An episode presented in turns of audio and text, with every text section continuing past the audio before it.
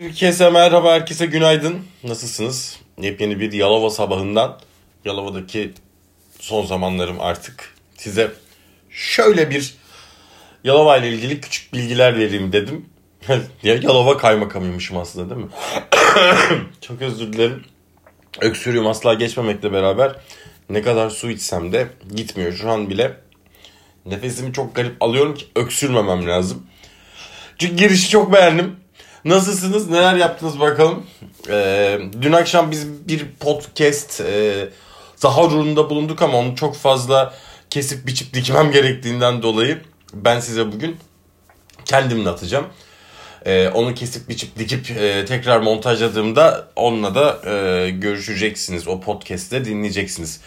Şimdi şöyle e, küçük şehirlerle alakalı ya bu bölümün adı muhtemelen Günce 2 olur herhalde. Bu da bir günlük sayfası gibi düşünün. Yine sizinle beraber bunu biraz böyle parçalamak istedim bu durumu. Küçük şehirlerde şunu fark ettim. Şimdi Denizli'de yaşı, yaşamış olmam işte ben Denizli'den herhalde 17 yaşımda falan 17-18 yaşımda falan ayrıldım ve e, Denizli Yalova kadar küçük değil. Ben o zaman kendi Yalova kadar küçük değildi. Şu anda büyük bir şehir Denizli zaten. Denizli'de bu kadar herkes birbirini tanımıyor. Burada herkes birbirini tanıyor. Herkesin birbirinin işini halletmesi çok kolay vesaire falan filan. Buna şunu fark ettim. Acaba küçük şehirlerde gerçekten aşk ve sevgide kolay olabiliyor mu? Yani kolay derken easy boyunda değil. Yani e, boyutunda değil. O kadar kolay bir şey değil. Kolay bir şeyden bahsetmiyorum. Acaba insanların birbirine olan güveni daha fazla olabiliyor mu? Mesela Ankara, İzmir, İstanbul'da böyle şeyler yok. Hani birinden birine hoşlanıyorum dedikten sonra e, alacak alacağınız aksiyon sizin hayatınızı ve kaderinizi tamamen değiştirebilir. Hani böyle bir durum var. E, kader değiştirme oyunu gibi bir şey aslında büyük şehirlerde biriyle beraber olma sorunu. O yüzden zaten büyük şehirlerde şehir yalnızlıkları var demiştim bir podcastimde yanlış hatırlamıyorsam. Şehir yalnızlığının içerisinde yalnızlık yaşıyoruz. Yani bir yerden taşınmak için bile kendi başımıza hareket etmemiz gerekiyor vesaire falan filan. Hayatımızda biri varsa bile yani e, ev taşımak insan ruhunda ve e, Türk edebiyatında çok önemlidir. Bir yerden bir yere taşınabilmek e, bunu da mı dramatize ettiniz be bu da mı değil falan demeyin arkadaşlar. Eğer tek başınızaysanız bir ev taşınıyorsa ve tek başınıza taşıyorsanız size tek eşlik edebilecek şey şarap. Ki benim ev taşıma ritüelimdir şarap. Ben ev taşırken şarap içerim. Ee, ben her şeyler halükarda şarap içiyorum. Ben e, gerçekten tam bir sanırım herhalde şarapçı oldum. Şimdi sizlerle beraber şu hadi şu şeyleri inceleyelim. Eee Yalova hakkındaki duygu ve düşüncelerimizi. Evet herkes birbirini tanıyor. Bu çok güzel bir şey. Bütün işlerinizi anında halledebilirsiniz.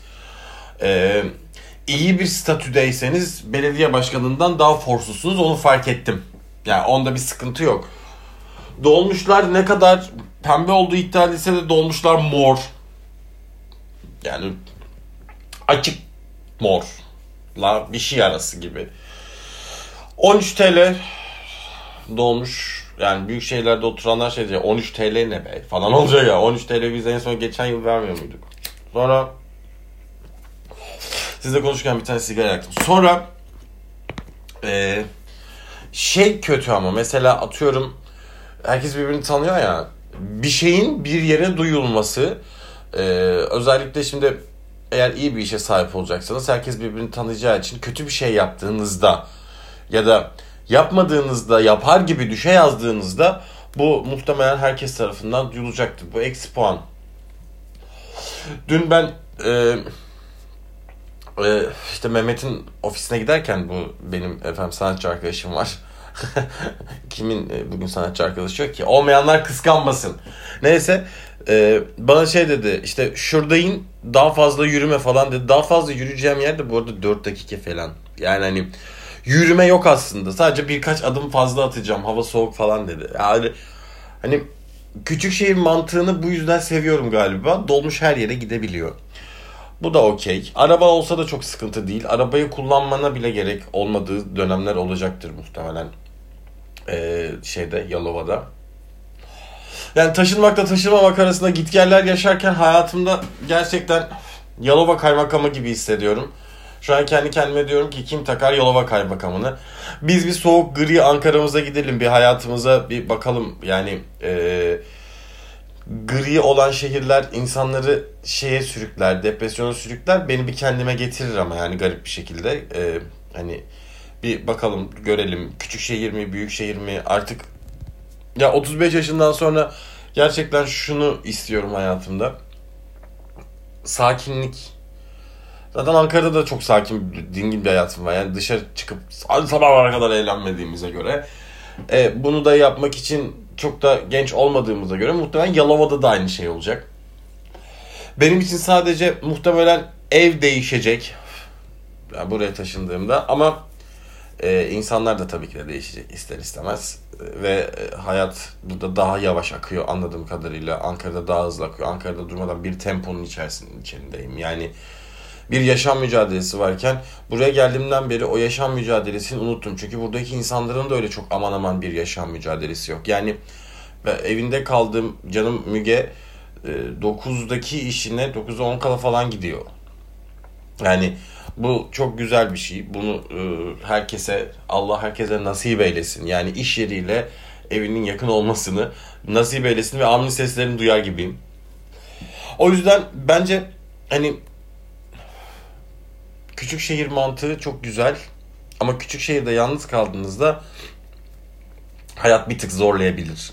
O kısmı da var. Şimdi ben edebiyatçıyım biliyorsunuz ve bu konuda birazcık daha romantize ve dramatize etmediğim sürece asla bu podcast bitmeyecek. Yani ilk önce biraz bir sündüreyim, biraz bir dramatize edeyim, biraz böyle bir hayat böyle bir şey olsun yani. yani ya yalnız kalırsam çok kötü olmaz mı falan. Olsun bir sürünelim. Çünkü biz e, Anadolu toplumu olarak bir sürünmeden böyle bir e, şey yapamıyoruz. Yani ilk önce bizim halıları falan yememiz lazım. Bu kötüyü düşünmemiz lazım ki kötüyü çağırmamız gerekiyor. Yani hiç bir arkadaşımız bir yere gideceğinde ya da işe başlayacağında hep şunu demiyoruz. Ya bu olursa ya başına bir şey gelirse bu anneden yüklenen bir kod çünkü neden anne dikkat et başına bir şey gelirse kapalı kola da kola iç falan diye kapalı kutuda. Hani bu gerçekten çocukluğumuzdan beri bize yüklenen bir e, skill. o yüzden ilk önce kötüyü düşünüyoruz ki kötü geliyor zaten biz düşündüğümüzde. Ben de zaten burada kaldığım sürece spiritüel yaşama inanılmaz bir gönül verdim. Adeta küçük bir e, guruyum ve e, artık Nepal değil spiritüel yaşamın işte Kuzey Himalayalar ya da Kuzey Hindistan ya da Goa Hindistan'ı değil. Biz artık Yalova spiritüelini yaşıyoruz. Bütün dünya olarak öyle enerji gönderiyoruz kendimize. Ve şunu söyleyebilirim. Küçük şehirde hayatın kolay olduğu kadar hayatın çok böyle insanı felç edecek zamanları da olabilir. İşte yalnız kalma korkusu. Bu bütün herkeste olan bir korku. Bunu maalesef insanoğlu olarak belli bir dönem aştığımızı düşünüp belli bir dönem tekrar aşamıyoruz. O yüzden ben bu podcast'i soru işaretleriyle bitiriyorum. O zaman bölümün adı da size olsun soru işareti. Kendinize çok iyi bakın. Su içmeyi unutmuyorduk. Ben kendi repliğimi söyledim bu sefer. Kahvede demlemedim bugün. Kendinize çok iyi bakın. Hoşça kalın. Güzel bir gün sizin olsun.